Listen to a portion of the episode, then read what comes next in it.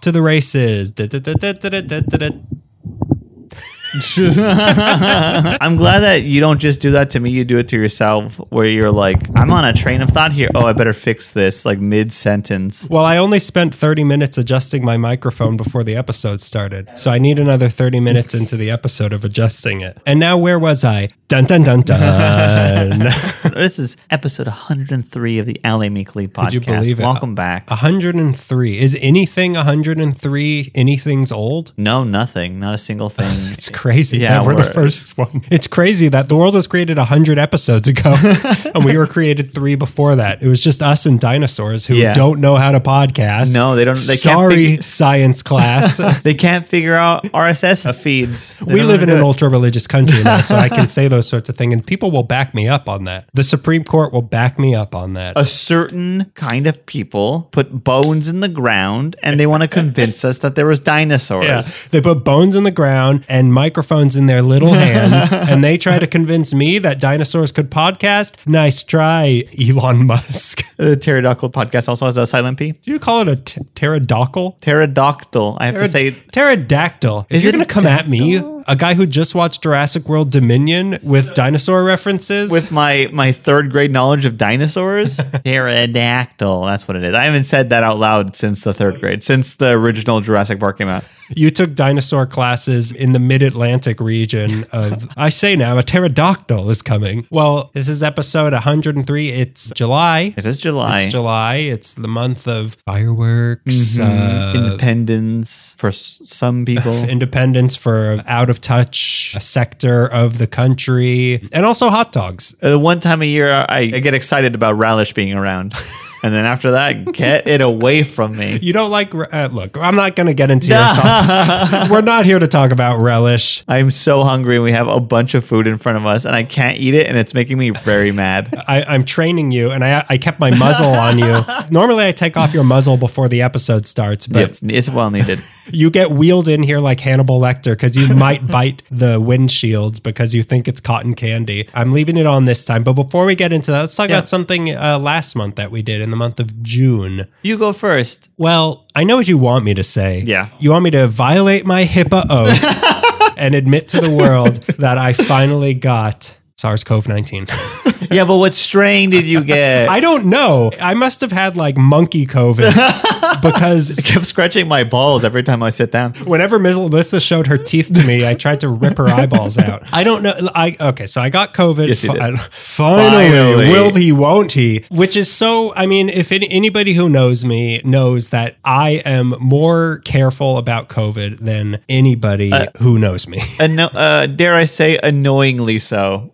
Okay, well, look, uh, just because you were there clapping in the streets after the Supreme Court decision doesn't mean that you can shame me for being careful about COVID. But I let my guard down once and I immediately got like the worst case of COVID. I, everything short of having to go to the hospital Yeah. and die alone, I got like every symptom of COVID. You certainly got. I I don't want to go as far as you're going right now, but I, I will say that you Nobody got COVID worse than me. Of the people that you were around who got it, you seem to have been the worst case, according I, to you. As always, I'm the worst case of anything. but yeah, I got it really bad. I, you know, fever for like four Yeah. days. I was coughing. I felt horrible. And like I've been saying this whole time, the worst symptom of it happened to me, which is I lost my taste and smell. which like tragedy. every other day, I started freaking out of like, well, I'm never going to taste anything again. Yeah, like yeah. I have nothing without my good taste. Yeah, it was. That was the closest it came to being like a, a gothic romantic protagonist. I started shopping at, at Hot Topic for some reason. I, I bought all of these Sally shirts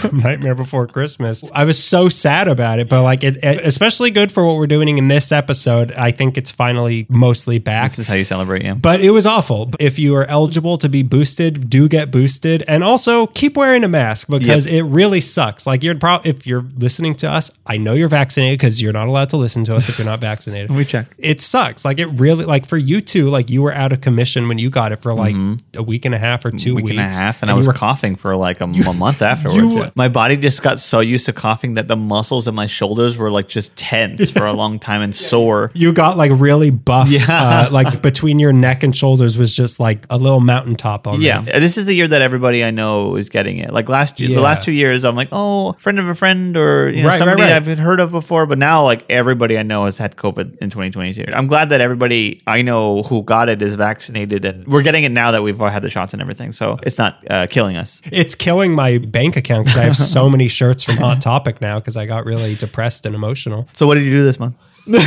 Have you been to Hot Topic? Have you seen their shirt collection? Okay, so here's my thing of the month. Yeah. It's the Metro gift shop online. It's shop.metro.net, but they just like made a whole ad campaign. They started taking the old Metro ride tokens Uh-huh. and turning them into like lapel pins Whoa, really? and like zipper charms and keychains and badge holders. Wow. And they look really cool. Like it has like a little bit of the skyline. It kind of, do you have, you ever watched the PJs? Yeah, I remember the PJs. It was yeah. like because the logo of the PJs it was like a manhole cover and Yeah. it had like it looks like that. That's so funny. So if you're a fan of the PJs and Los Angeles, eh, they're really cool. The lapel pin looks really nice, but they I think most of those are sold out at this point, but Oh. they have those. But everything on the gift shop is pretty cool. They have like phone cases and they have like some pretty nice shirts for a metro that everyone hates, but it's pretty cool. So that, that's my thing of the month. You can have all the COVID you want and still shop at this online they store. don't even ask. what did you do this past month? Because all I- was doing was online shopping. Because Hot I was Topic, home because I couldn't leave. Hot Topic, and the Metro stop. I got all my groceries from Hot Topic. I finally went to Clearman's Galley. I think it's a steakhouse. It's the one that we Oh. we were talking to Charles Phoenix Yeah, with. yeah, yeah, the one that's a log cabin. The log cabin with the fake snow everywhere, and it looks like uh like hateful eight's about to happen in there.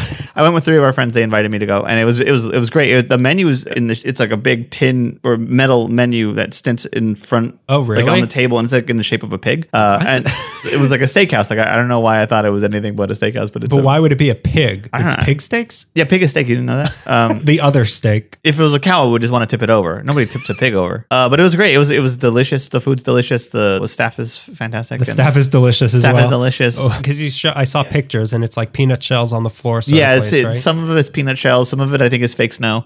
Uh, Some of it is sawdust from the vomit of all the pig steak I, I was eating. but yeah, it was delicious. It- It's like deceptively big inside, or deceptively small, I should say. Like outside, it's like okay, it's a restaurant. And you go inside, like how many rooms is this? And each room I like feel like this hall. is two months in a row where you're like, this place fooled me by how big it was. Maybe I maybe I have a bad depth perception. This is a, a lingering side effect of your COVID is you can't gauge reality anymore. oh, and you have bad taste. Oh, Oh no, get him! Oh no! But that was delicious. And then we uh, there was a boat that's related to, to Clearman's. it's where you go catch pigs from the boat. and also, how dare you make fun of me for keeping bringing up restaurants and food for my thing of the month? And you're Name like, one. well, I was at name one. you did one. No, no, no, no, no. I did one. Not every month. I'm like, let How me many tell have you I what, done? What, 7, 12, 40 at this point? That sounds like the sort of place I would like to go Yeah, to yeah, I- when I- COVID's over. when COVID is know. over. I give it till Easter. I give it till Easter 2020. I'm still uh, contesting the results of this past Easter, but I think COVID's over. Rudy Giuliani had a few drinks and told me that COVID was over. W- wiping his face the entire time, but he told me that COVID was over. He was wiping his face and it was a shoe polish coming off. He said both it's over and it's also never real. I think it was Jordan sent me a Yeah. message of like there were so many food recommendations in that Charles Phoenix thing, which you should go back to and listen to if you haven't. I completely agree. There were so many places. Like Yeah. I'm still waiting to go to that pizza place, pizza place, in yeah. Highland Park with it's like old man pizza or whatever. Charles Phoenix not only has great recommendations for things, but just like so tailored to what we like. Yeah. Charles Phoenix would like you got to go to this trash can, and the trash can is so delicious because it looks old and the food is good in it. Like yes, Charles Phoenix. I'll Yeah, because Charles. Phoenix said to do it, I would Yeah, have done I it. trust Charles Phoenix with my him life. Uh, if you try to shoot me in the heart, it won't go through because I have a picture of Charles Phoenix in my chest pocket. I, I've got the menu from Clearman's in my chest It'll pocket. protect me. Um, yeah, some people have gone to the pizza place based on his recommendation. Oh, really? So, so yeah, and they were like, "Oh yeah, it's everything that he said it was." Perfect. Speaking of perfect, this is about to be a perfect episode. I guarantee. So let's. Oh, I know it. This has already started off better than most episodes do. This is LA Meekly has been 103 episodes culminating in what we're about Mm-hmm. to do because we're finally. By the way, there's a listener question at the end, but we're finally going to be. Uh, you got to take care of TCB. The Elvis movie's coming out. TCB. This episode brought to you by the Colonel. Tom Hanks as the Colonel. we are finally doing an episode about donuts. Donuts have been such a big part of LA Meekly behind the scenes for so mm-hmm. many years. We typically will eat a donut or two before every episode. Because we would be doing it so late that we're like, oh, let's get a donut because Yeah. the donut place is open. Yeah, that's the only thing open. Let's have some coffee that they made 12 hours ago from this donut place. It's like rubber gloves. yeah, finally, they're no longer behind the scenes. Now they are the show. Now they now they are the scenes. so we're going to be talking about donut history of LA, but also we have donuts from each of these places, Yeah. and we are going to after each segment taste of the donut. So, excuse me if I cut some history short. I just want a donut so bad. They're sitting in front of me and I can't eat them, and it's making me very upset. Uh, for our other show about candy, which some of you have heard about already, when we recorded the first episode, I came in so hungry and there was a Snickers bar sitting in front of me. I'm like, I got to get through this history because I am going to faint if I don't eat. But I made sure to eat a burrito in front of you before You did, this. yeah. And you didn't even ask me if I was hungry or what, what, what my life was like. I asked you if you were hungry, and then you said yeah, and I said good, and then I ate the burrito with such zest. yeah. And then you threw away a quarter of it. You're like, it's just too good to finish. That's for the homies. I throw out a third of my burrito. For the people who are no longer with us. Uh, look, I want to just tell you a little bit about the donut scene in LA before, Okay. because donuts are such a like a lot of people I don't think think about it, but like, and I might mention this later in the episode, but like donuts to LA are kind of what pizza is to New York, Okay. or just or even just like donut shops are to LA what bodegas are to New York, where Right. like you could go in there almost any time of day and you can get almost like you get a sandwich, you could get boba, you could get a smooth, like you could You can get lottery tickets. You can get cigarettes. Yeah. You can get Armenian coffee. You can get Vietnamese coffee. you can get part of a holdup that's happening at three in the morning, or you could be the holdup at three in the morning. But donut shops, whether you notice it or not, are so prevalent in LA. Yeah. And it's like the only thing left where it's like not just chains, which Yeah. we're going to get into why a little bit later. But like the donut shop scene of LA is such a special thing that I hope never goes away, even though it's kind of changing a little bit. Which Yeah. We'll get into. But look, just a little bit about donuts in LA. Yeah, hit me with it. Nationally, the USA, that's America, that's the place with the Supreme Court. Oh, we united. The flawless Supreme Court, infallible Supreme Court. Never does anything wrong, right? The USA averages one donut shop per 30,000 people. In LA, that number is one donut shop for every 7,000 people. Whoa. There are so many donut shops. Like I said, we're New York City has its bodegas. We have donut shop. That's our thing. There's nothing better than being in a little donut shop at like 11 at night Yeah. and just sitting there. And the owner's like, I really wish you would leave. Yeah, But- you you're bleeding. I wish you would leave.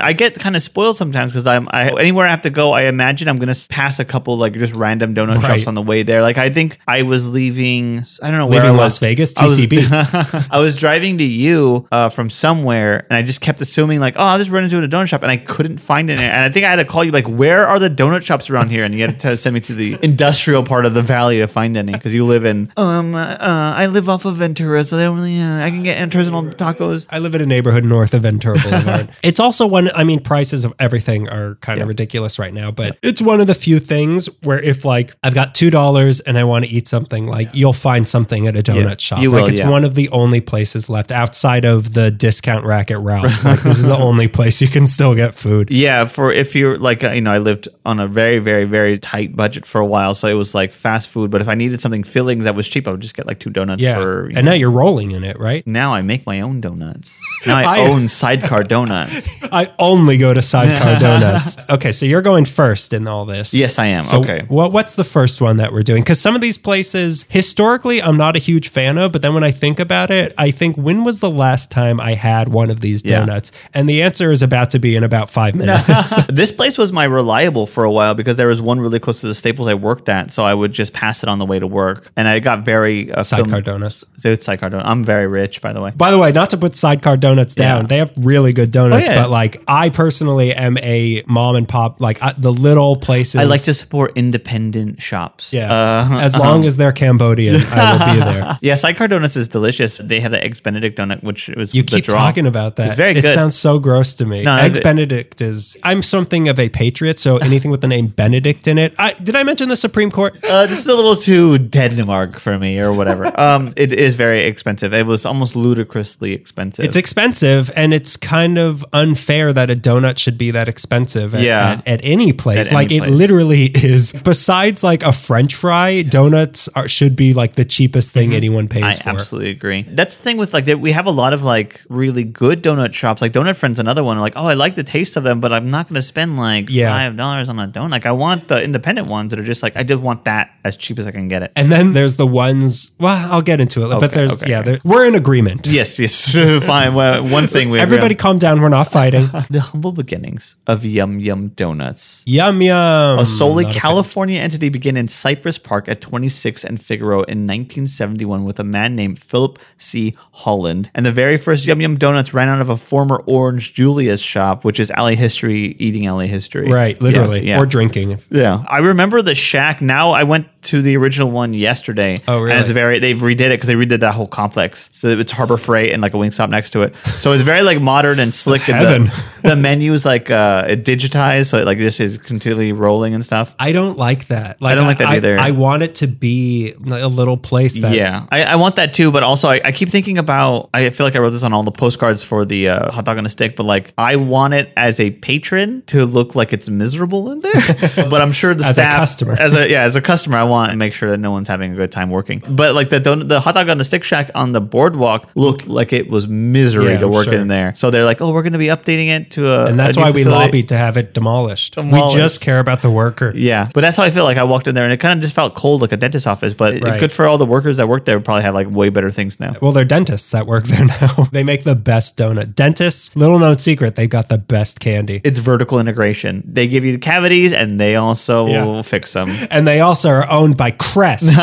Uh, Philip Holland was raised in LA, brought over from New York at the age of two, but I'm not really sure what neighborhood he grew up in. Holland had become interested in running a donut shop after knowing a friend who had run one, but it's also important to note that Holland had spent time in North Carolina working with a man named Vernon Rudolph, who was the founder of Krispy Kreme Donuts, which was already well established by that point. Like it started like the 30s or something like that. yeah, like each of these stories kind of leads into the next. Like Yeah. donuts beget donuts. show me how to do it. Okay, I'm going to start my own thing, and then I'm going to show. When he opened the first Yum Donuts, he found his main competitor in the form of Winchell's Donuts, which you're probably going to cover. Uh, which to me, growing probably. up with probably You know I'm going to cover. Let's pull the I want to make sure that people don't think that we know what each other are doing. Okay, I don't want to like we have the discussion. Oh, you know a little about Winchell's Donuts? Tell me what you randomly, casually know about Winchell's Donuts. Oh, you're to cover Terminator? Oh, we didn't just. You aren't covering Terminator? We can do a. Don't give me that. Okay, don't bring old stuff up. All right. I have a bad memory, so don't come here like your you COVID. forgot. You're COVID. You, that's how bad you're. You're COVID. You're, COVID. Man, my COVID is so bad, you're forgetting things. like I was saying about Winchell's. Winchell's growing up, Winchell's was like the best game in town. Like there was a lot of Winchell's and, around me, and I would only ever want to go to Winchell's, which is a huge mistake on my part. And I was young and dumb. Yeah, you that's that's you in a that is you in a nutshell. You go to like the chain sort. I, me, I like you know me and Charles Phoenix. we like going to the little places. The slogan for Yum Yum Donuts should be "Young, Dumb, and Full of Yum." The, like how some places have like that place is like Red Barn Feed too. Right. It should be Yum and Yummer. I don't know why Philip Holland decided to call it Yum Yum, which has always to me been a weird thing. It's always been like the moon's over my hammy. I was like, let's go to Yum Yum. it's designed to humiliate you. Yeah, for sure. As if saying like, take me to Donut Prince doesn't sound ridiculous too. Bring me to Jelly Time.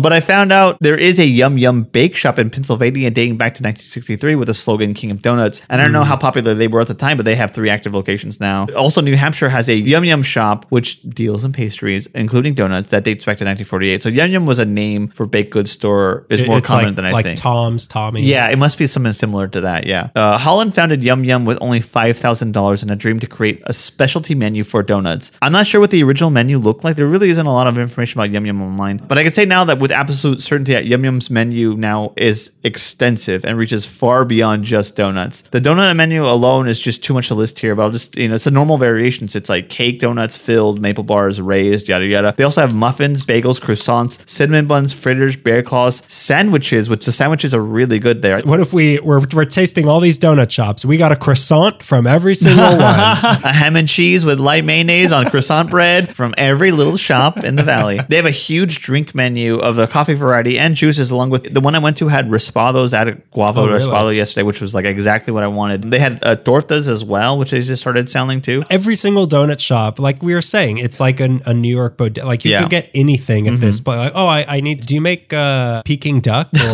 Well, yeah, of course we do. Can I get a, an apple fritter and then pho?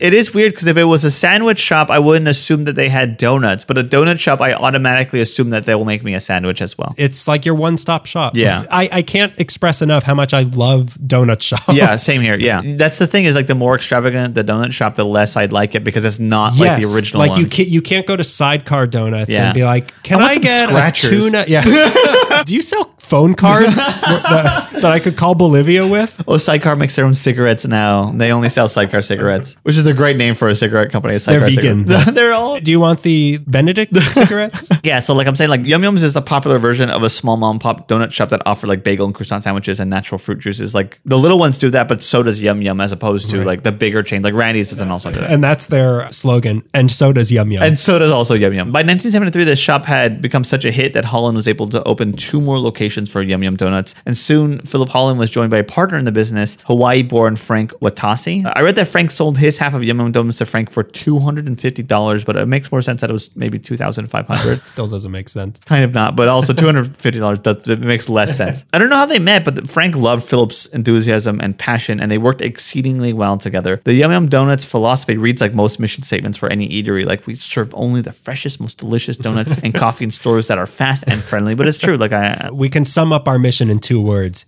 Yum, yum.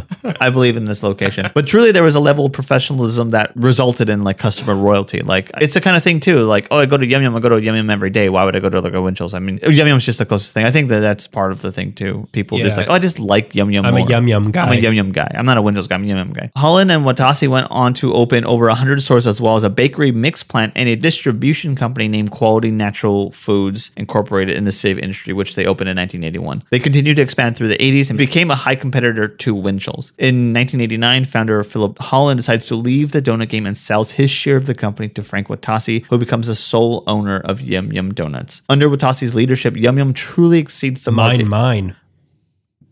It kind of makes sense. I'm imagining it's the Emperor walking in to seize control of the Senate. mine, mine. and everyone is just covering their mouth. All these aliens. Jar Jar Binks covers his mouth. he covers his giant floppy ears. Where's his sit? no, his, sitcom? Yeah, where's his? eh, why not? Why not give him a WandaVision You know type what? show? Enough with the movies of Star Wars. Enough with the shows of Star Wars. Jar Jar Binks needs a podcast. A canonical podcast where everything he says in the podcast it's infallible. the Jar Jar experience, and boy, does he have some hot takes. Misa anti-vaccine.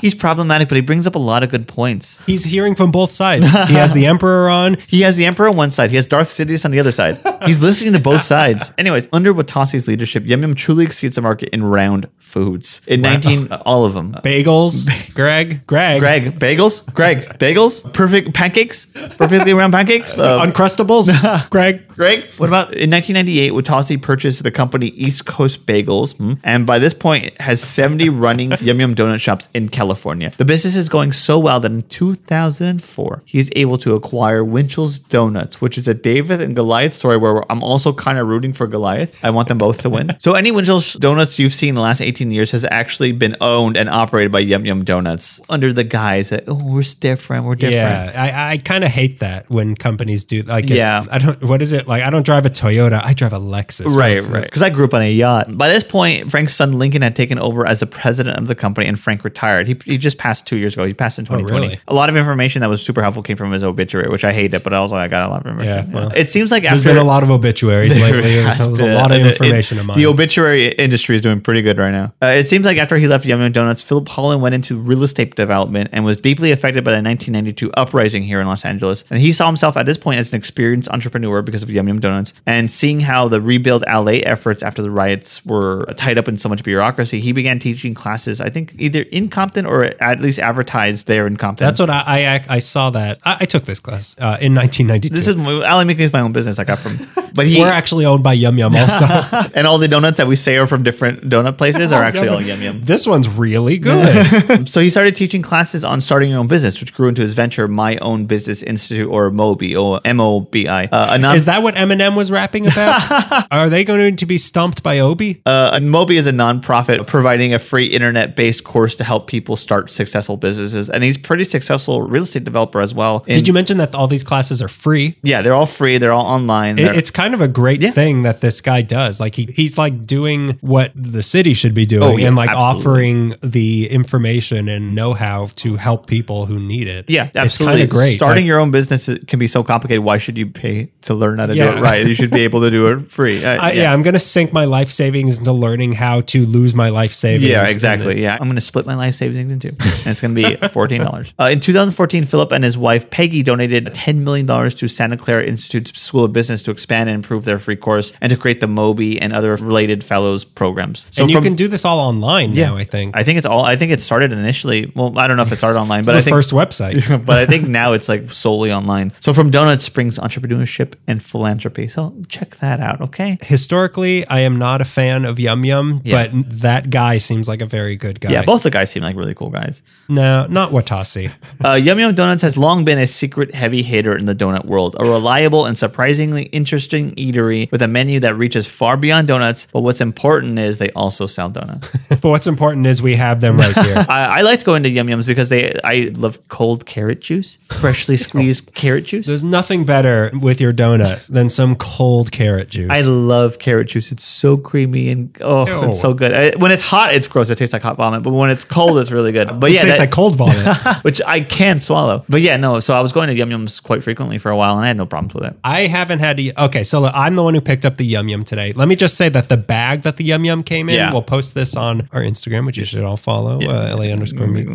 You know, we're sensations online now. um, on our TikTok at LA Meekly. Uh, you know, we're viral, we're hits. You know, we're kind of the next uh, Logan Paul. Yeah, Is that what the movie Logan's about? yeah. Logan Logan is about Logan Paul. Uh, I got a maple bar. It was like a dollar fifty nine. So let's taste our first donut here. Here. Let's see if I like yum yum donuts. I can smell. It smells really mapley. That, that's another thing. I might have a skewed opinion because I Yeah. don't know if I can taste. Doesn't taste like anything. That's not bad. I, I don't have a problem with that really. The maple is very buttery. I'm not going to finish the whole thing right after the show's Oh. over. I'm not going to finish the whole thing like you were trying to do without people seeing, but I'm going to tell everyone Greg ate all of it. Here, I'll hold the rest of your donut for you over here on this plate. That's not bad. I don't know why I had a thing about against Yum Yum, but that's not bad actually. Yeah. Okay, so Yum Yum's pretty good. You should have your sandwiches. Uh, scratchers. And now we're going to scratch fifty dollars worth of scratchers. Okay, so yum yum yum's a win. I liked how it was very firm. I like a cakey or sort of donut. Yeah. So I I did I had no problem with that. That was pretty good. The frosting was good. We should go get more. You're right. Can you put this maple frosting on your sandwiches? uh, could I get a, maple tuna sandwich? Uh, so now my first one, we're going to go one that you just mentioned. Every other donut shop in the area is closed. I guess we're going to Winchell's. Damn right we are. How experimental are you when you're getting donuts? Do you always get like I get old reliable, like I just get what I always get. But unless I'm with you or Ada, will I like ooh the bacon covered?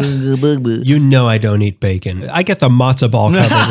I tend to, like I said, tend to lean towards the cakey ones. Yeah. But like I can't resist like a chocolate bar or Yeah. anything really chocolatey. But I do like to try like I think crumb donuts are really underrated. I think powdered donuts are really underrated. Get 'em. But like jelly donuts are really hit or miss. But when they hit, oh baby. Oh yeah, yeah, yeah. yeah. Oh, dude, oh, I don't- I don't mama. stray from Taking care of business coming. It's- to theaters. it's Or just- strawberry- it's just called Elvis, actually.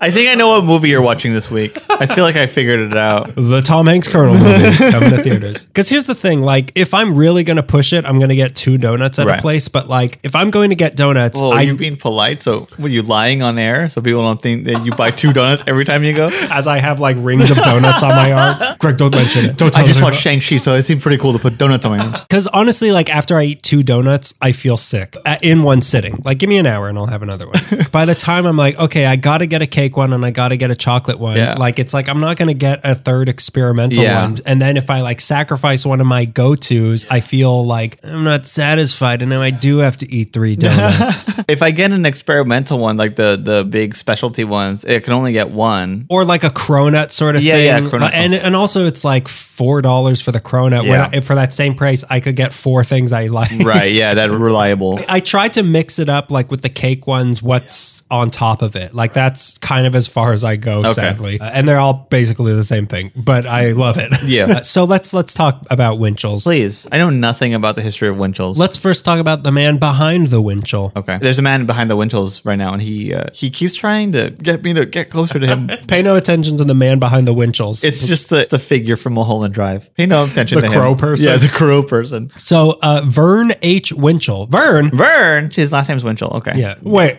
I don't see the connection. Was your guy's last name Yum Yum? I wasn't paying attention. That's his uh, his Ellis Island name. his Yaminsky, but they changed it to Yum Yum. People will like you more. Yeah. You're, you're gonna get a job faster. So Vern H. Winchell was born October 30th, 1915 in Bloomington, Illinois, and moved to LA at age nine and ended up at Alhambra High School before going to Pasadena City College as a business major. Not born here, but locally raised guy, Eastern region sort of guy. Which I feel like has a big donut scene too. I don't this really whole know. story is so crazy of how Eastern reaches like I I think La Verne uh, might be involved like all you know like Pomona like that whole area is like so donutty like Yeah. Puente obviously it's it's so weird that that this whole story kind of happens over there because that whole area is boring It's so cool. it is pretty cool it's it's cool and undercovered I yeah, think I don't feel like people think of that way of the San Fernando Valley anymore. I think there's a lot of SFV pride, but Yeah. I feel like San Gabriel Valley people are still like, don't tell them about us. Don't bring us up yet. We're not ready. okay we'll let them know that we have good Chinese food but don't let them go further Yeah, don't let them see how nice Santa Anita racetrack is. especially when the horses die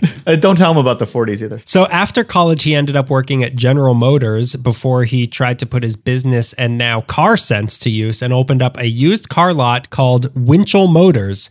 the world could have been so different. Very different. And then he stacked up a bunch of tires on the table one day. He's like, I got an idea. One day, he huffed too much motor oil and he saw a tire and thought, hmm, I'm going to need to go to the hospital. Yeah, there's something wrong with my chest. So when that failed, Winchell Motors, he opened up a jukebox store called Winchell Music. Oh, another alternate reality. Circling the drain right now. The multiverse of Winchells. It's my favorite MCU movie. and then when that failed, he was planning to open up a drive-in hamburger place, which I can only imagine what that might have been called. Uh, but but unfortunately, that failed because before he could even open it up, someone else opened up a hamburger place across the street from the building he had bought to open it in mm. at Las Tunas Drive and Hart Avenue in Temple City. Wow. Right by the teapot where we filmed our world famous TikTok at. So now with his hamburger plans gone kablooey, he had to do something with this building. And that's when the romantic backstory of Winchell's came to be when he found out about the massive profit margin on donuts and coffee and an institution was born. It's, it's kind of like I was surprised to find out that you can do really well owning a laundromat. Finding out that there's it could be lucrative to Right. sell donuts and coffee is like, Yeah.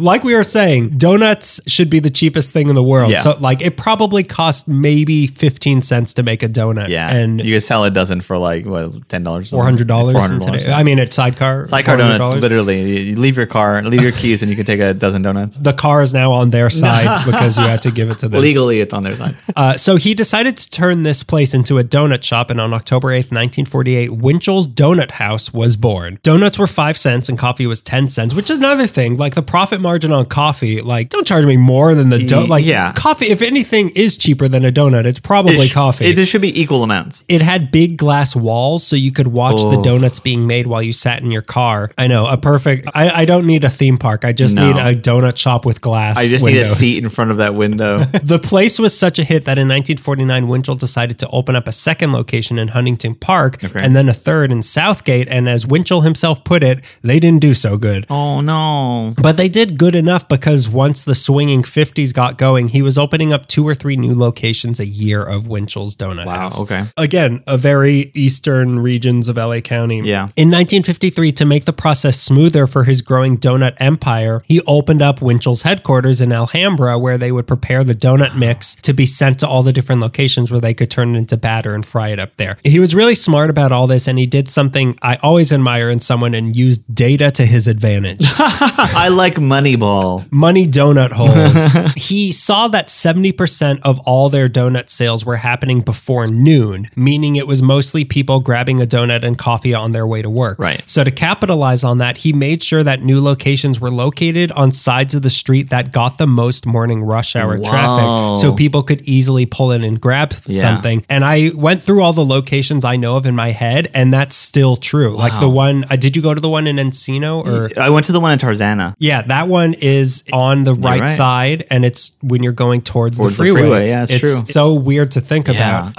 Um, that's cool. That's Moneyball, baby. I don't need a Derek Jeter location. I can use a insert name of baseball. but Yeah. I can use a the one reference I know of baseball. I know too, Mike Piazza and uh, the Who take up? The okay, I know three.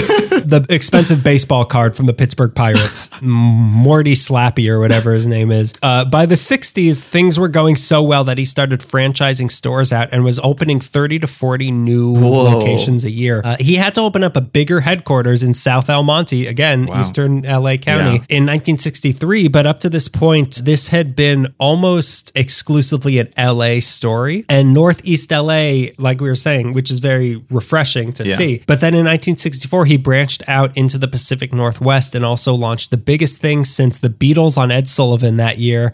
Apple fritters. They Oh. came to oh. Winchell's. They okay. They came. To He didn't invent them. He their did, I apple cider. trust me. I looked at immediately when I oh, saw I that. I was like, I've got the scoop of the century.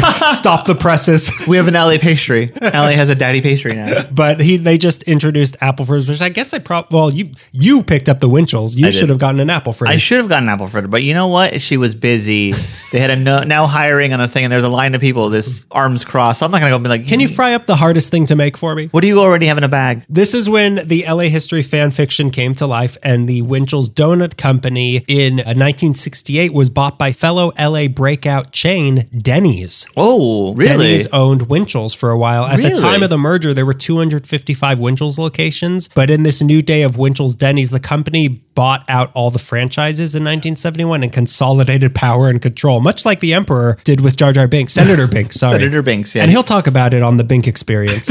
Um, Binky and you'll miss it. That's the name of the show. Jar Jar, don't tell me. Then in 1972, Vern Winchell himself became CEO of this entire conglomerate and was now in charge of both Winchell's and Denny's. Damn. Under his watch, he grew Denny's massively and set it on the course to what it is today. Well, not good. a um, place where drunk teenagers will hang out at three in the morning. He came up with the greatest pun of all time moons over my hammy. Say it. Don't point it at the menu. Say it. Legally, you need to say it if we want. you, you can't make it. It's unless like you say it. It's like Tinkerbell coming back to life. It doesn't exist unless you say it in front of your date.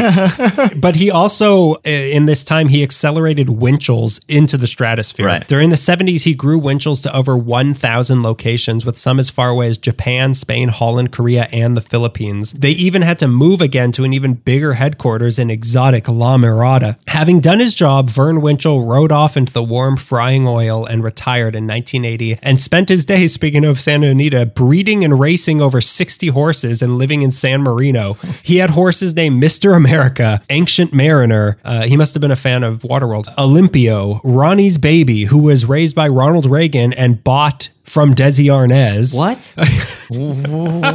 that threw me for a loop there. Sorry. So now, whenever people ask you to do the five degrees between Vern Winchell and Ronald Reagan, we- you know now. Um, and Donut King, which was also his nickname, that was one of his horses. Oh, cool. Three of his horses raced in the Kentucky Derby. Wow. Classic Go Go, Sea Cadet, and Valiant Nature. None of them won. All great names though. Sea Cadet. And for not winning, they got turned into apple fritters. Vern Winchell himself went into the big glue factory in the sky on November 27th, 2002. But back to his donut shops. Yeah. We're back to 1980. All of this acceleration seemed good at the time, but around this time, a lot of competition started to arise, part of which we'll I'll get into later. And all of a sudden, Winchell started losing their grip on the LA donut scene in the 80s. Stores started closing, and the company had to bring back their franchise program to cope with the newfound losses. They blamed the new proliferation of mom and pop places for their loss of customers, which we're going to get into later. Mm-hmm. But also, apparently, Denny's was taking all the profits Winchell's was making Whoa. and spending it on Denny's location. So Winchell's locations were starting to look old and run down, and they weren't getting any advertising, Right. Which I like, but that's not good for business. Yeah. I'm told. I took this online course, and apparently, it's not good. A donut is an advertisement for Winchell's. The bag that says your logo that is in the gutter Yeah, outside is your advertisement. Oh, I should get some donuts. I see it in the trash. You're right. I haven't had a donut lately. Thank you, Gutter.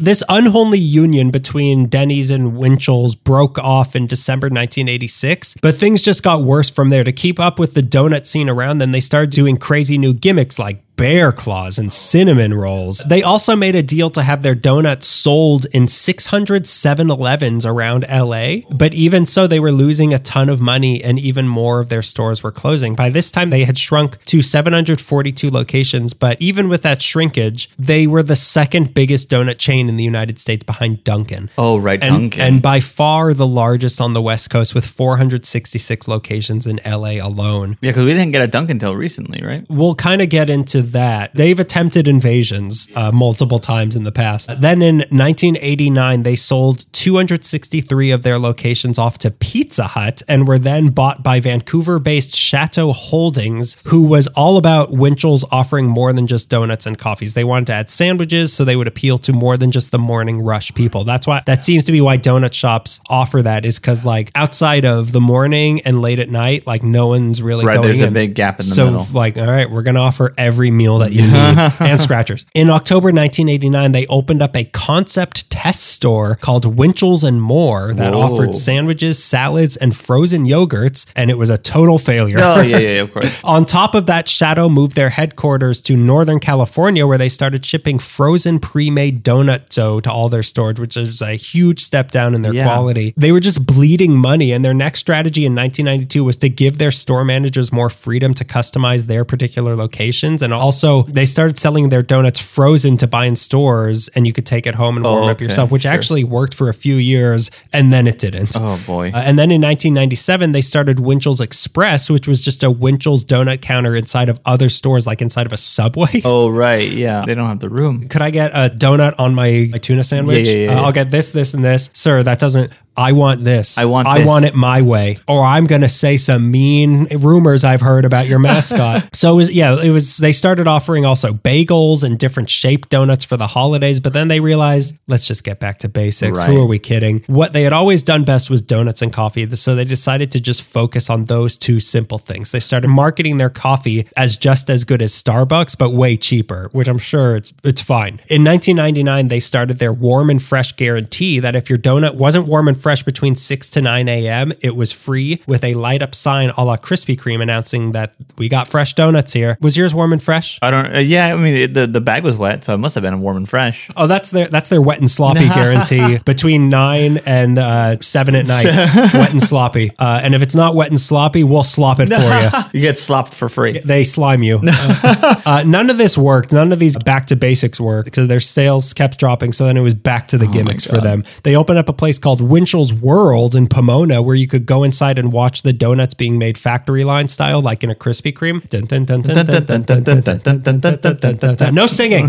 no rudiments gotten here. That failed by the year 2000. Then they were thrown a life preserver from their old enemy Yum Yum Donuts, who bought them in 2004. Like you said, there were only about 200 locations left when they bought them. And that's kind of where they stand now. There's about 170 locations left in six states and also Guam and Saipan. It's mostly a Western US thing. They're, they're the West Coast biggest donut chain, most of the locations being branches in Southern California. They offer over 70 kinds of baked goods, over 30 of those being donuts, and they are open 24 hours. But no matter what the future holds for Winchell's Donuts, rest assured that their headquarters is right back where it belongs in the city of industry in eastern LA County. So let's eat uh, let's eat Winchell's now. You got the Winchell's. What did you get us here from Winchell's? There's a maple bar. Oh, there's a maple bar, and there's also the chocolate rays with nuts. Oh baby, I, I'm very excited. Okay, let's let's compare the maple bar. It doesn't. The maple bar doesn't smell as mapley as the yum yum. the yum yum seemed like very factory made. It was very straight when you cut it. It was like a straight It line, did. but like this one's a little crumbly at the It bottom is. and bent. It's. It looks spongier. Oh, it's way spongier. the bottom's not as firm. This might be the COVID talking, but I can't breathe. it doesn't taste as mapley as the other one, does it? no. The other one was very buttery. Yeah, that one's not as good. I dare say, as I finish all of it. Let's try this chocolate raised now. Smells nutty. It smells pretty good. Very spongy looking. Oh yeah. Mm. I don't taste much chocolate. You're wrong for liking it. No, I'm, I'm getting a lot of chocolate with nuts. I taste a lot of nuts. I won't. What do you what What's what's, so funny? What's so funny that I have a mouthful of nuts right now, Greg? I'm tasting a lot of innuendo right now. this might be the COVID talking, but this tastes like burnt innuendo. Um, yeah, I don't think Winchell's is very good. That's heartbreaking, but yeah, it's not as good as the yum yum was. Yum Yum is better. A lot sadder in a Winchell's too. because all the happiness funds went to Denny's at the Winchell's. So, not a fan of the Winchell's still. I maintain my previous stance that I do not like Winchell's, but boy, did I love listening to that history, and so did all of you. That is not that's not a great donut. Sorry No. to say. And we were so close to being sponsored by Winchell's, but it was Winchell's jukebox store, Winchell's automotive repair. Winchell's dialysis center. Yeah, it wasn't as good as yum yum, but I also um ate all of it. But I am hungry, so it has that going for it. Okay, so you're now we're doing. Oh my God, Greg! I just watched Jurassic World Dominion. I think I know what this is. Nobody move. Yeah, nobody move. I have to put my hand up to it passionately. It's okay. I raised this one from a child. I raised that water bottle you're drinking from just a little shot glass. It won't harm me. It won't harm me. It actually might end up protecting me based I- on the trailer Greg saw. so yeah, this next one is a big deal. Big donut. Big big donut. We're here today to talk about Ladies and gentlemen, we are gathered here today to talk about one thing. Uh oh, Randy's. both culturally and literally a big donut. And it was a big A donut. big donut. This is more than just a big donut. It's the big donut. Inglewood's own Randy's Donuts. Randy. I love the donut. Randy, Vern, Winchell. Like these are Yeah. such like tractor names. Holland. yum yum. If you're unfamiliar with Randy's Donuts, which I cannot believe, it's the small little gooey donut shop with a big old donut on it. Would you call roof. it googie? I think uh, I thought it was. It's, It's it's definitely quote unquote programmatic. I, I wouldn't say it's necessarily. okay, maybe not googie. googie. Maybe I'm thinking, Mimetic. Did you mean to say mimetic? ah, my boy. Did you mean mimetic? maybe you're right. I think because it's a low, it's low, and the roof. I Yeah, believe, yeah, Other can- than a big donut on it, the roof is flat. Because it's it's sinking down on the weight of it's it. the It's like uh, the thing in front of Thirty Rock, the, the guy, whoever it is, Sisyphus or whoever, but it's a big donut. The big donut. Okay, we talked about again with Charles Phoenix. Yeah. What is more iconic than Randy's donut? It was parodied on The Simpsons. Like it's so iconic. Yeah, I paid for a colossal donut, and I'm gonna get a colossal donut. It's, it's one of the most iconic. Eat my shorts. That's about oh Randy's Donuts. yes, eat my shorts. Oh yes, oh yes, yes. Um, Would you eat my short, laddie? That's the Irish dub of The Simpsons. Would you eat my britches? they have to they have to change uh, Willie's voice to. It can't be Scottish. You got to be English. You got to be American. God, it, it just sounds like uh, So, like Hank Hill. Larry the Cable Guy. Uh, yeah, th- it's one of of the most Iconic things. Period. of the most iconic yeah things. Period of the iconic Southern California things. It definitely is the most fun. Yeah. yeah. Next to like the Hollywood sign, which is like kind of fun. It's just yeah. It's, It's just I can the- read that. Those are big letters. Yeah, I can, those are that's a word. Randy's Donuts is the one that always like you know Union Station, City Hall, uh, yeah, Randy's Donuts, the bathroom at the Hollywood Bowl. Randy's. doing- Randy's big old donut, the police station. The shared showers at the LA Fitness. This all starts with a man named Russell C. Wendell, which is another donut guy name. Where's the Randy? We'll get to Randy. Okay. Russell C. Wendell is also the man credited with opening Pup 'N' Taco in 1956. Really? Wow. Same guy. I couldn't find too much about Russell Wendell other than he was a, a salesman of donut machines who decided to go into the donut business Wait a minute. I'm the donut machine. Yeah, I don't need machines. I could be the machine. And he like bursts through his shirt. well, so in 1951, well into the programmatic, fun, eye-catching ah, mimetic, my boy. Momentic. Vic, Mehmed, Mehmed, Johnny Mnemonic, Johnny Mnemonic. Russell Wendell opened his big donut drive-in chain, which we talked about. What Charles Phoenix mentioned to us, which Can't get it. This is a sponsored by Charles Phoenix this episode. drive-in chain is really confusing because like I thought like why is a drive-in movie theater donut themed? But that's it's a, they meant drive-throughs, but drive-throughs weren't really a thing yet. It happened in San Diego like the same year, I think. so he was getting there. Uh, so instead of a dine-in restaurant, uh, this would be a drive-in shack, more accurately, drive-up shack, which is also confusing. What's up, Shaq? A lot, actually. The first Big Donut Wendell opened was in Westmont, just east of Inglewood, 1003 South Normandie Avenue at the corner of Century Boulevard. To design this one and subsequent shacks, Wendell went to architect Harry J. Goodwin, possibly along with structural engineer Richard Bradshaw, who had his hands in on the LAX theme building to create the hmm. iconic look of a humble little mid century shack with a big donut perched up top. The donut itself is 45 feet tall. Oh, yeah. 32 feet across, weighing in at 15,000 pounds, and you got to eat all of it. Now say, say it like a, a wrestling announcer. Weighing in. Weighing in uh, 45 feet tall and 32 feet across, weighing in at 15,000 pounds, you got to eat it all. Randy's Big Donut. And in this corner, uh, Joe Louis, Regular old Joe Louis. Joe Human Louis wins. the very human, not a donut, Joe Louis. uh, whose body looks like he maybe ate too many donuts. No, probably not. Uh, the donut itself is made of steel and cement. And Bradshaw, Oh, boy, maple steel? uh, cement with sprinkles on it. Bradshaw used rolled steel bars to create the round shape and covered them with a concrete blend of sand, cement, and water applied with using a high pressure hose and painted a nice golden brown to tantalize drivers. His first one in Westmont had a big donut on it. Right, because I've seen several in the South Bay sort of area, Yeah. uh, South LA. Like, there's a lot of remaining large, not as big, but there's remaining large donuts around. Yeah, and you see it, and you're like, I see. It's sort of like the X Factor. Like there was a lot of comedians in in the '80s, but Eddie Murphy was the one that took the cake because he had the thing. There's a lot of uh, donut shacks with rolled up jacket sleeves, wearing uh, sneakers and a suit. It's like the uh, Muffler Man, but it's Oh, like right. an '80s comedian. Andrew Dice Clay doesn't look far off from the Muffler Man. Except he's holding a sexist joke.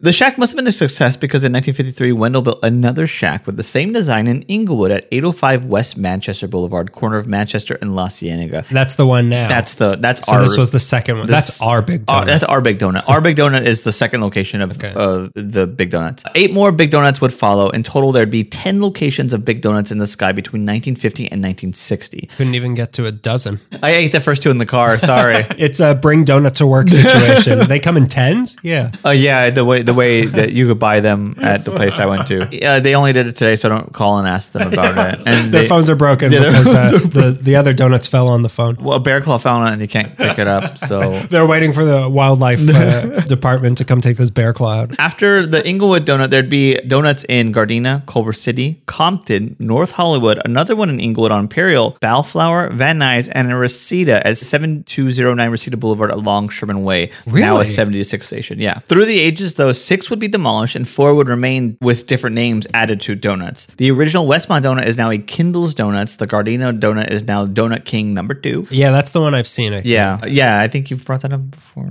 Maybe. I don't know. Yeah, the, the, I had the a dream. pretender to the throne. Yeah, I had a dream that you brought it up. Compton's donut is Daniel Dale's. came to me in a dream and he told me about a donut he ate. not far off from Twin Peaks.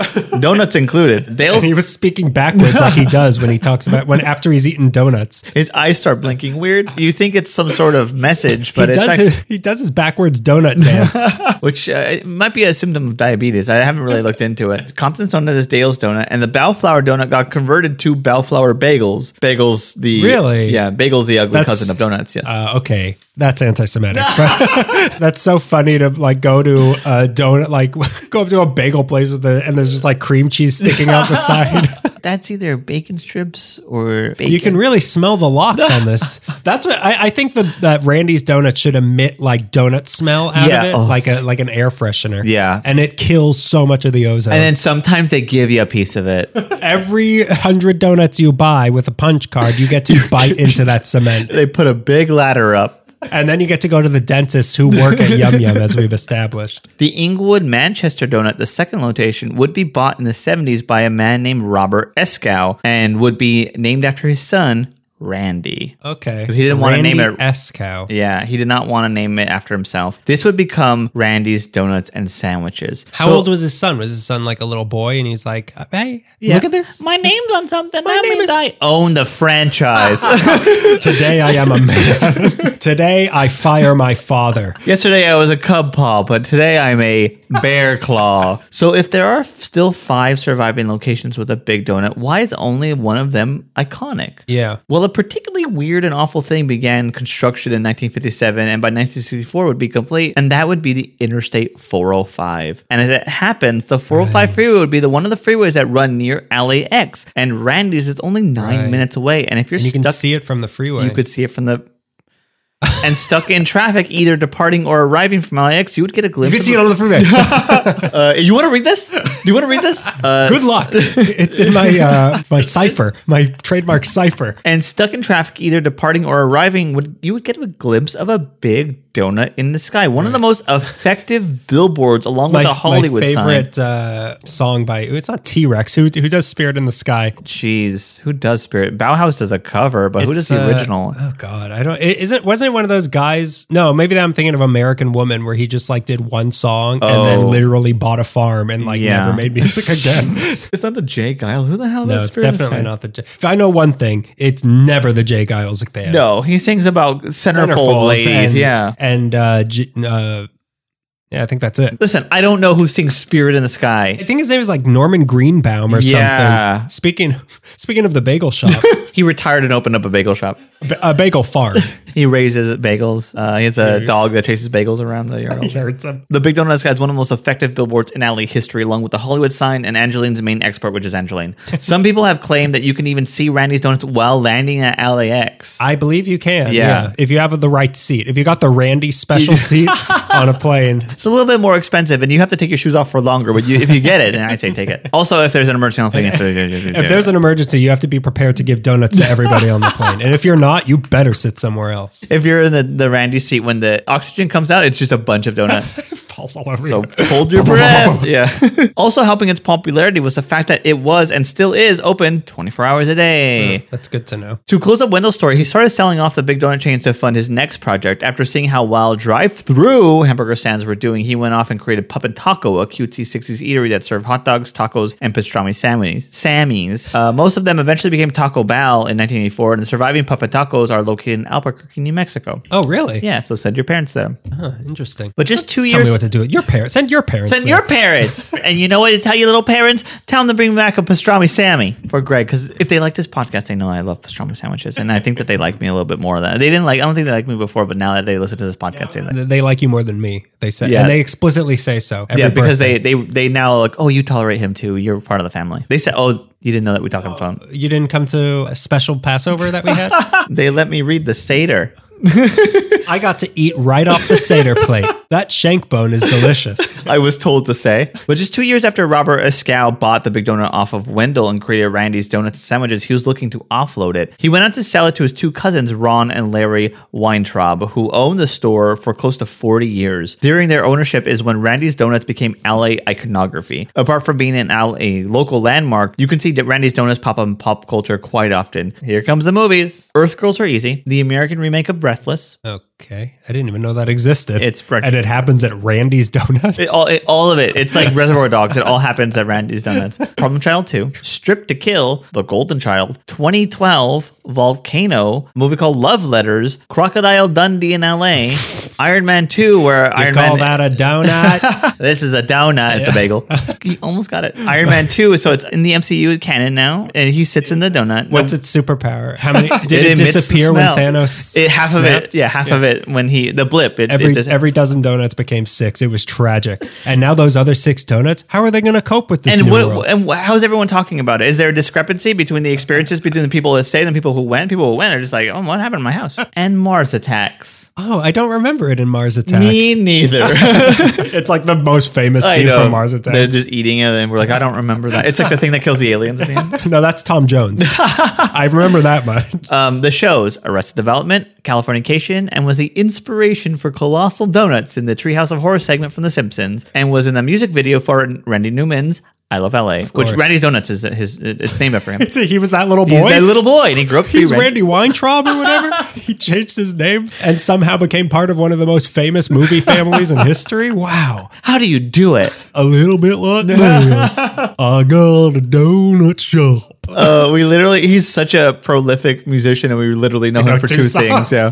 we know for two things that we keep mixing up. So Ron and Larry Weintraub, who owned the shack until 2015, when they decided to retire and sold it to an attorney and entrepreneur, Mike Callaghan. Uh, bought Randy's Donuts, this little donut shop in Inglewood, for two million dollars, and has been putting a lot of effort into expanding the brand. Honestly, that's kind of cheap, especially considering like you own the brand of Randy's Donuts. You, Like, yeah, kinda- you we own. should've- we should have. We could have put two I million. Mean, yeah. you have a full time job. I, you know, embezzle money. Yeah, yeah. I have. I embezzle tax money. fried. I watched that documentary on Netflix. Now I know how to. They gave you way too much information on how to do it, and you're like, oh, geez, that's not that hard. All I need is a VPN. What we could have easily bought a two million dollar do- one donut shop. I know our investments. We're gonna buy the Wetzel's pretzels at Union Station, and we're gonna we were gonna buy the subway attached to the Bradbury building, and that fell through. the red tape. So we're gonna put a big pretzel on top of Union Station. It's gonna be very classy. on every train, and it just like breaks on their first ride for each one. we're not here to talk about Wetzel's pretzels, okay? Oh, so anyways, they're putting a lot of effort into expanding the brand. Uh, so a lot of branches have been opening up. There's Santa Monica, Downey, Burbank, Pasadena, Torrance, Santa Ana, Bakersfield. Uh, there's a Randy's Donut kiosk opened in the Westfield Century City Mall. I hope they have a to scale donut on the kiosk. Uh, El Segundo, Yeah, it's like a little one person booth, but it's still a forty five foot donut on top. uh, El Segundo at the Apollo Landing in 2018 opened, and Costa Mesa in 2021. That was a, pretty big donut. Kelly Callaghan is taking the Big Donut International with four big donuts in South Korea, Saudi Arabia, and soon the Philippines. Wow. I went to the one in Burbank today, which was Yes. very nice, and it's by the Burbank airport. Brand new. Not a big donut, but that's fine. Well, a plane would crash. I mean, I guess the other one's kind of, but this is like almost on the runway in Burbank. It would have got clipped, yeah. Or unless they make it so big that they fly through, Through the it, donut. yeah.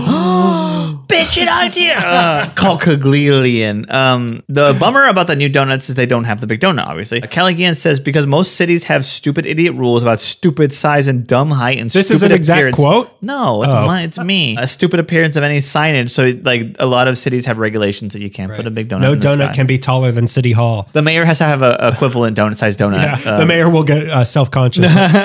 In 2019, the golden brown on the big donut was painted yellow in support of the LA Rams with a little Nike logo on it. Just eat it. Um, it's said that the kiosk of the Westfield and Century City sells about a thousand donuts a day. That and actually baked in Inglewood at the shack, and then the shack itself sells close to ten thousand donuts a day. That's insane. That's There's crazy. no way. I went and it was like I don't want to say it was empty. There were other people there, but there was not like a line around the block. But maybe like it's well, one person buys nine thousand Yeah. nine hundred ninety eight donuts. very hungry guy. And that guy, Randy Newman. You can afford it. Um, I got a big appetite. I wonder if it gets crazy in the morning. I it ha- yeah I, Yeah. I I imagine there are certain like probably like six a.m. to like nine a.m. It's, Yeah. it- that's like five thousand donuts.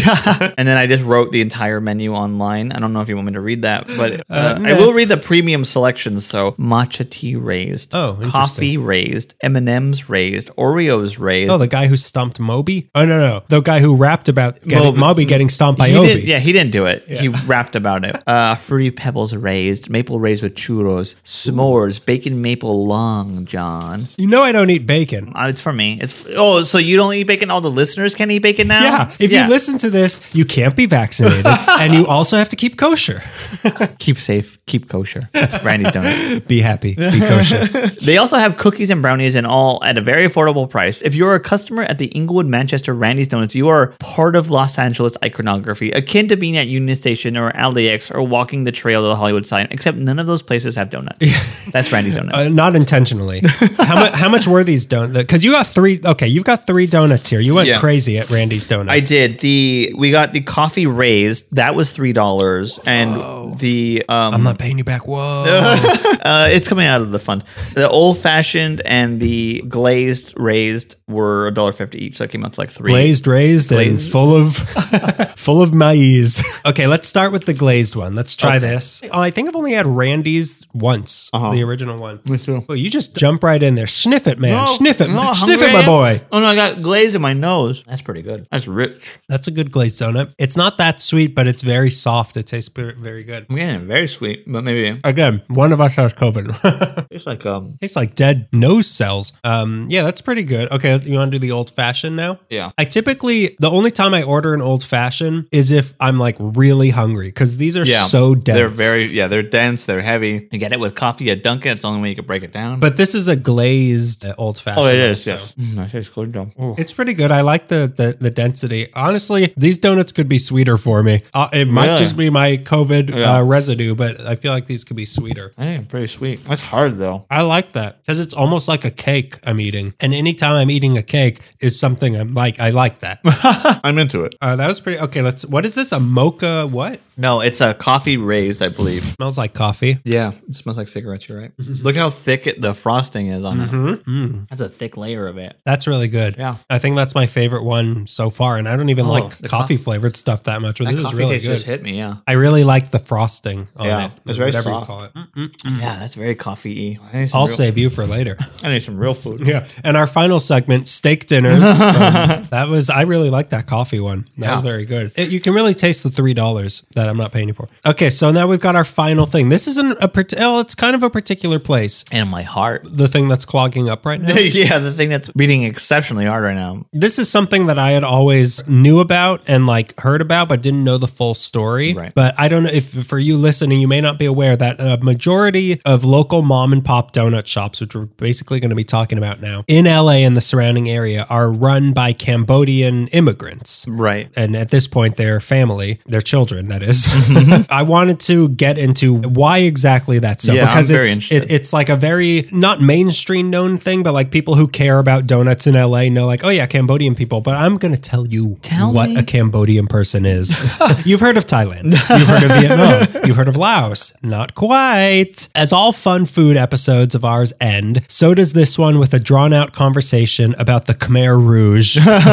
in Los Angeles, there are some 700 donut shops, which is kind of crazy. Yeah, I believe. I think I feel like I've seen them all. I, I saw at least 400 today. Yeah. Do you, do you remember when we were briefly trying to get a picture of you at every donut shop? Yes, it was my goal to eat at every donut shop in Los Angeles, and you would take a picture of me in front of it, and I'd try every donut and I'd review them all. What made it fall apart is that I needed a Thomas guide so Yeah. that I could mark off on a physical map where I've been so I could keep track of it, and I couldn't find a Thomas guide anywhere, so the whole project fell apart. You needed to be the data. Like you couldn't go to get data to do your project. You needed to be the data. Yes, because it's so hard to like. There's so many, and Yeah. not all of them are like listed online. Yeah. Like it's hard, and the only thing that could have saved me was a Thomas guide, and nobody could provide one to me. I, I went to I went to like AAA, and they're like Thomas guide. Donut? Randy Newman works here. so there, there's about 700 of them. I went to about seven in the, in this uh, project. Very, very hard to do. Like I said, that's something that has gotten more of the attention it deserves lately is that some 80% of those 700 shops are owned by Cambodian American families. This was a fact I was always vaguely aware of, did not know why. The answer is the least referenced dictator, but certainly one of the worst, Pol Pot. You want me to announce him like a wrestling match? Yeah, yeah, And in Pol this Pot. corner, a tiny little man with a big appetite for genocide, uh, Joe Louis. In the late 1960s and into the 70s, the Communist Party of Kampuchea, aka the Khmer Rouge, started to grow in power within Cambodia with their mission of creating a communist government based almost entirely on agriculture. The leader of this group was Pol Pot, who instigated a Cambodian civil war that killed many, but when he won the war was when the true horrors started. Like Pol Pot, bad guy. I'm going to go out on a limb, bad guy. You can come at me with your opinions. Yeah, I know we got a lot of Pol Pot, we got a lot of pot bellies out there listening to us, but I'm going to say he's a bad guy. When he came to power, he instituted policies where most people who were rich or educated in any way were executed mm-hmm. or tortured, and basically everyone else was enslaved to work the farms that would feed the entire company. Right. Which is so scary for me with everything that's going on right now to learn. Because, like, whenever these horrible things, like what's happening in America right now, happen, and people say, like, they've been planning this, they're doing this on purpose, like, part of me is like, how could they know to do all that in advance? But when I There's a read. playbook. well, yeah, when I read they all read Pol Pot's biography. when, when I read that Pol Pot was purposely targeting people who were educated. Well, when I first heard rich, I'm like, okay. Uh, but then when I when he went after educated people, I'm like, oh, that's why bad people in America want to make it harder for people to have basic freedoms and access to education. You're getting it. that's why You're getting it. because they know better than to support people like they if they were educated they would know better. they better. would say that this is bad and you need to stop it. Yeah. Cool. is All right. Pol Pot's not the one that was all the teachers and anyone over 100 years old would get executed because he wanted, like, hey, everybody, we're starting from the year zero. And they're like, what's that mean? Uh, no, that's maybe I, you might be thinking of ISIS. I, know that ISIS wanted to go back to like a different age. Right. but, uh, maybe I didn't look too much into the atrocities Sorry, of I- Pol Pot's. Yeah, uh, I get all my genocide. genocidal leaders confused. If you could have dinner with three genocidal leaders. Uh, so even these people who were not outright murdered were often starved to death, Mm. died of disease, or died of overwork. Between the years of 1975 to 1979, it's believed that some 3 million Cambodian people were killed in this genocide. During this time as well, much like what was going on literally one country over to the east in Vietnam around the same time when people like David Tran of Huy Fong, among them, were fleeing en masse from the Viet Cong, hundreds of thousands of Cambodian people were fleeing their country as well. Awful time to be in Southeast Asia. Yeah, yeah, yeah, yeah. During this time, President Gerald Ford welcomed 130,000 refugees into the U.S. in a compassionate gesture I can only imagine part of the country being outraged about. One of these people in particular had a massive influence, arguably one of the biggest influences anybody has ever had on LA, I dare say. Unfortunately, this story has to start in the OC, bitch. Oh, no. Actually- never mind. I'll be outside for this part. Actually, still in Cambodia, bitch. the Supreme Court said I could use that word. Yeah, twice. As long as I use that twice and I give Yeah. them $50,000. One more time though, and we used it in a a referential sense Right, right, right, uh, right. to a television show.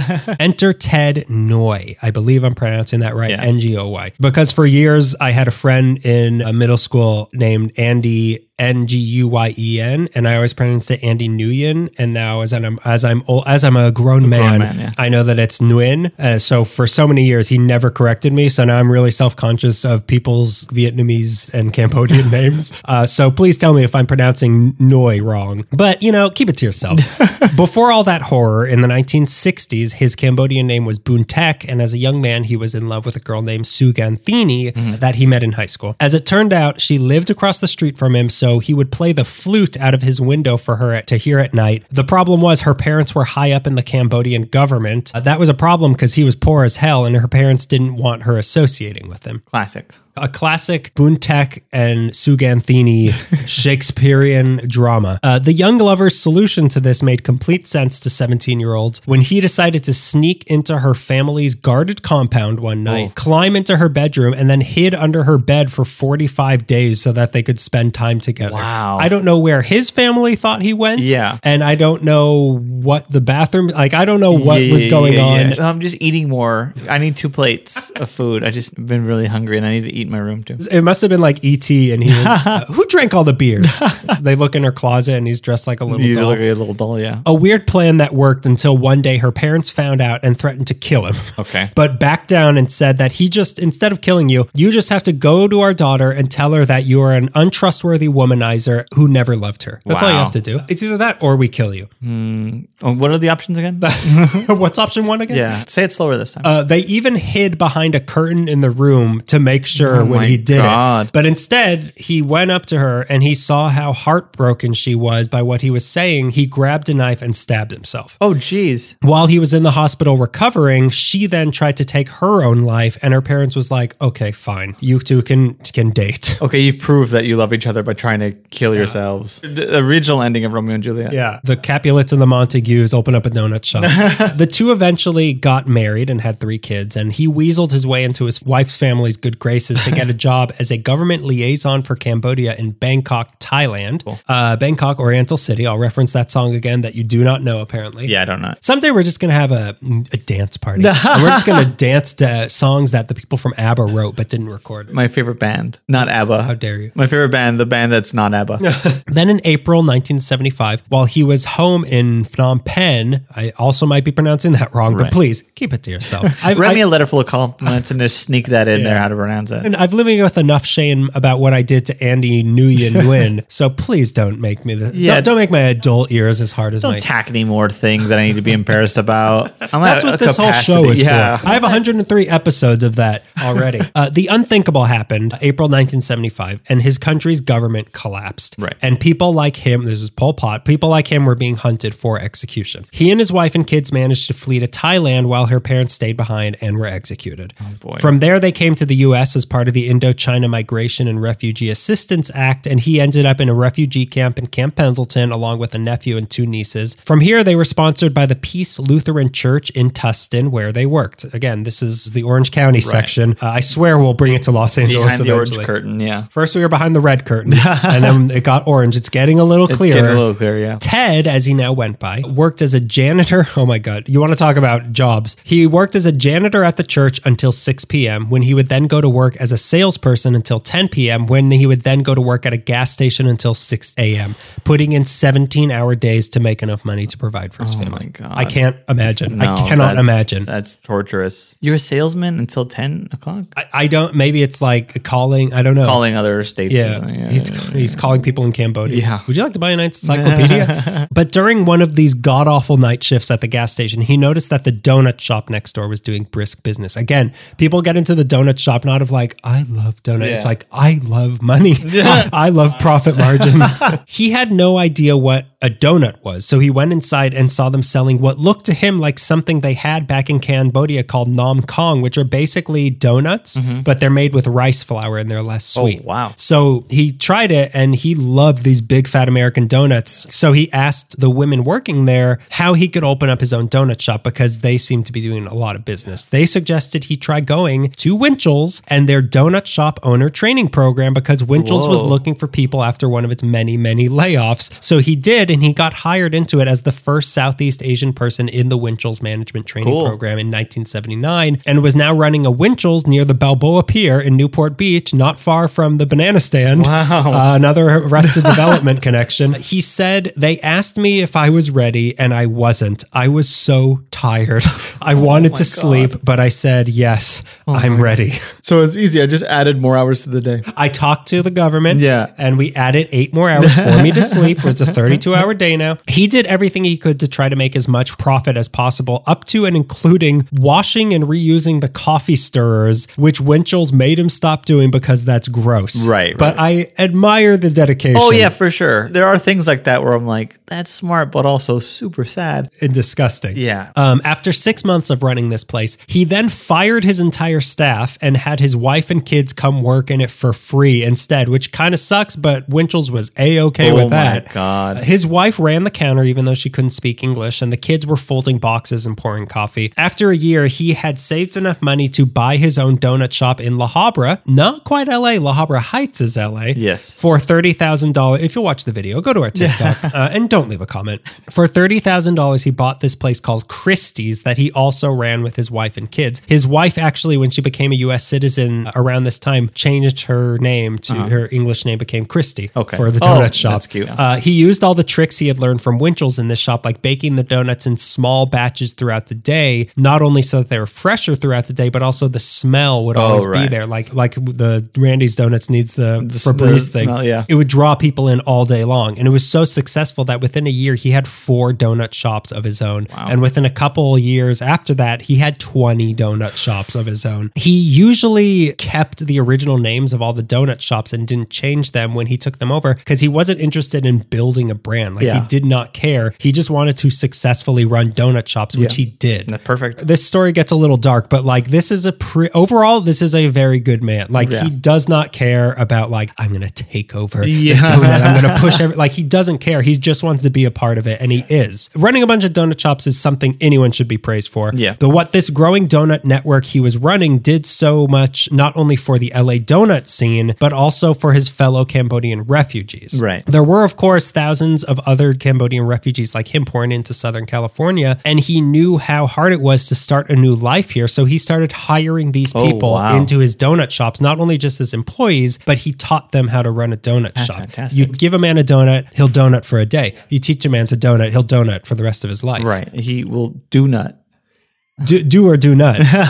there is a donut shop here for you. So he would teach them how to run the stores themselves with the goal of them opening up their own shop one day, like he did. That first Christy's he bought, actually, he leased to some other Cambodians when they bought their second place. Okay. After a while, he was buying up and leasing out donut shops specifically for new refugees that were coming on. Like Jeez. this person here is they need a job. Okay, I'll buy you a donut shop. Yeah, and I, you I get it. money, you run it. Yeah. Uh, and more importantly, I get money. Um, at his height, he owned 65 stores, all or most of which he was leasing out to fellow Cambodian refugees. And that stretches Orange County, Los Angeles at this point. But not only that, he sponsored the visas of hundreds of other refugees, Really? paid for many of their airfares to come to America, and even let some of them live in his house until they found a place. Wow. He was the Cambodian donut Oscar Schindler, Oscar Cinnamonler. but even for the Cambodian refugees who he wasn't affiliated with, they were moving into LA and seeing fellow Cambodians running donut shops that Ted Ngoy had leased to them. So they saw the precedent of Cambodians running donut shops and decided to get into the game of their own decision without the help of Ngoy. So the legacy he created perpetuated. Right. It grew and grew. Like you come to America, you open a donut shop.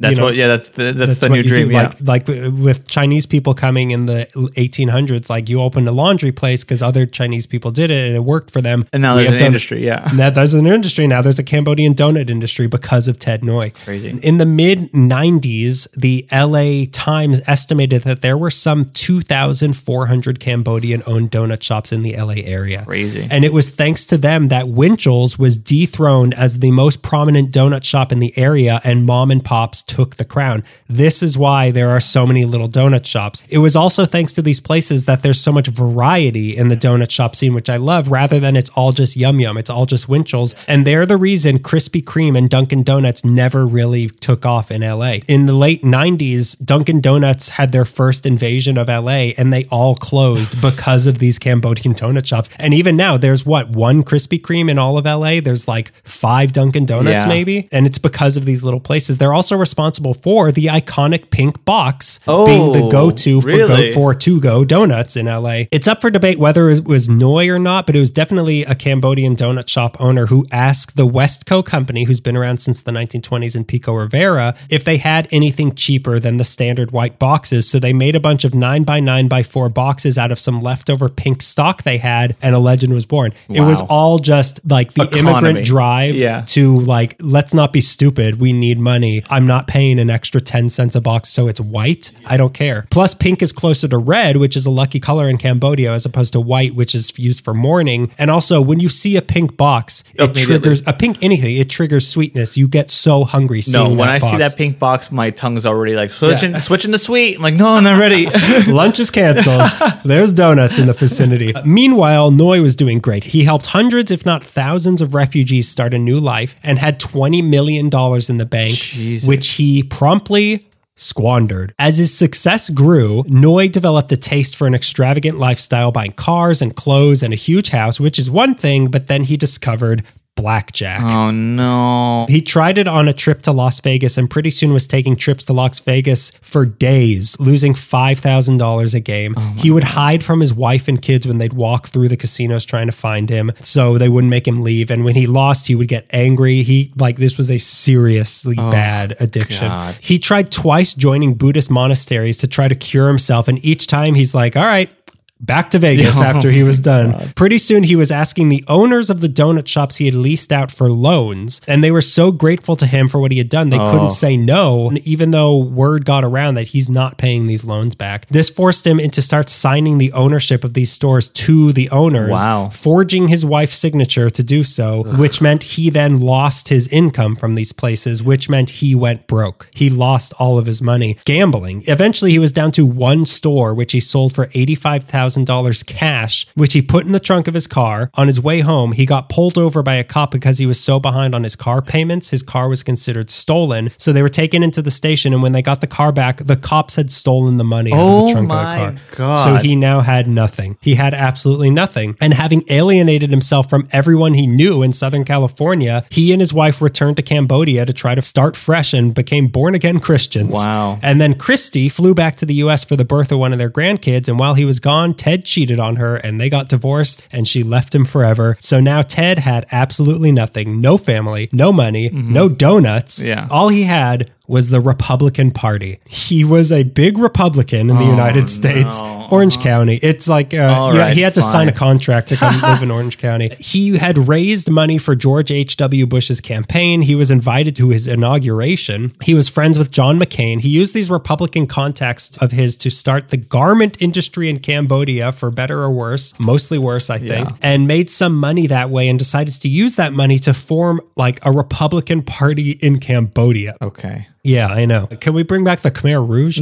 it was called the Free Development Republican Party, and he ran for office as the head of this party. Okay. Uh, he lost, but he did get the job of the government advisor on commerce and agriculture. But now it was 2002, and he was broke again for paying for his failed election campaign. Then he had to flee to the U.S. once again because he had a falling out with a political rival and feared for his life. But his family here uh, in Southern California didn't want to see him, and donut places wouldn't give him work because of what he had done to them. It was his absolute lowest moment that lasted four years before he flew back to Cambodia homeless. Uh, he now does real estate in Cambodia. You can see the documentary of his life that came out a couple years ago called The Donut King, but good luck finding it. I tried watching it and it's nowhere to be found. Back here in LA, his legacy is still going strong, but things are definitely changing. There are still some 1,500 Cambodian owned donut shops in California, and they're a really great immigrant story we should all be proud of and give money to while they're still around. But like I said, these shops aren't really going away, but they are changing. The older generation is retiring, and their children, the so called donut kids, mm-hmm. which is the Cambodian American kids who grew up folding donut boxes in their parents' donut shops, are taking over these stores, but they're trying to keep up in trendy LA and making the places look sleek and have the donuts be more Instagrammable by Right. covering them in candy, making them look like pandas and sushi, which I am not a fan of at all. I think those do not taste good. Even worse, the pink boxes are going away because they want like we got our branded Right, right, right, boxes. right. California Donuts is a perfect example of this in Hollywood. It was started by Cambodian refugees, but now it's known for novelty donuts that are not good, I dare say. But that's enough talk about Cambodian donut places, Greg. Let's eat a Cambodian donut place. What did you get for us? We've got one final donut. This was from a place called Uncle Joe's Donuts,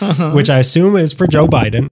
Where where was this? Uh, this was in like the Northridge-ish kind of area. This is a cakey donut with red, white, and blue sprinkles, which I You love America and the Supreme I- Court so much. I, I was drawn to it because it was so colorful. And as I was like describing it to her, I was like, "Don't say the American one. Don't say the. Give, give me the America donut. Well, let's try it. Let's see if it stacks up to the big names. Hmm.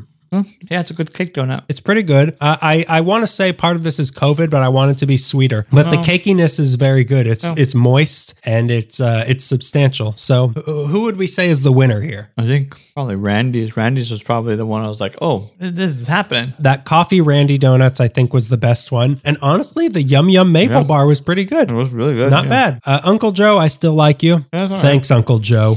And that's the world of donuts. Uh, before we go out, we have a listener question. This is from Joanna Linkhorst. So, this is from a couple episodes. In 101 episodes, particularly older episodes, is there something you wish you didn't say or said differently? Oh, absolutely. I regret nothing.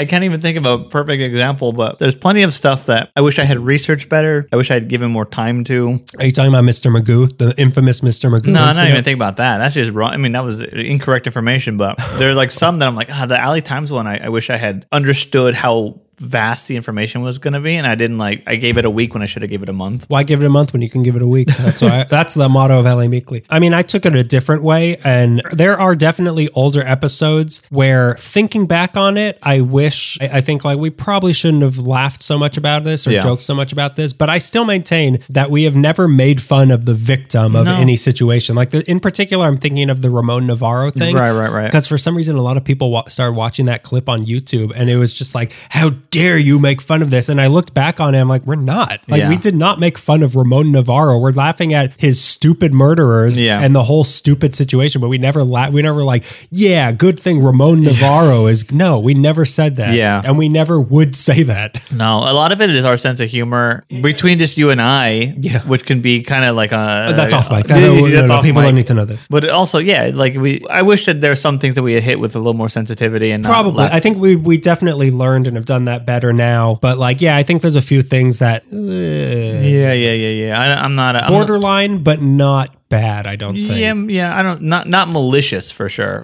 We're never like outright malicious and like, yeah, I'm We're imps. person- yeah, We're little imps. we're stinkers. And then I also have anything I've ever said about people who ride bikes because every time I say anything about bikes, the bikers come after me hard. And I'm not talking about Hell's Angels. The only things you regret saying are the things that people have called you out for.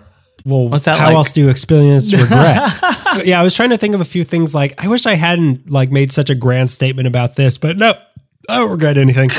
Oh, I regret everything. Every good and bad thing I've said, I'm like, I wish I had just said nothing.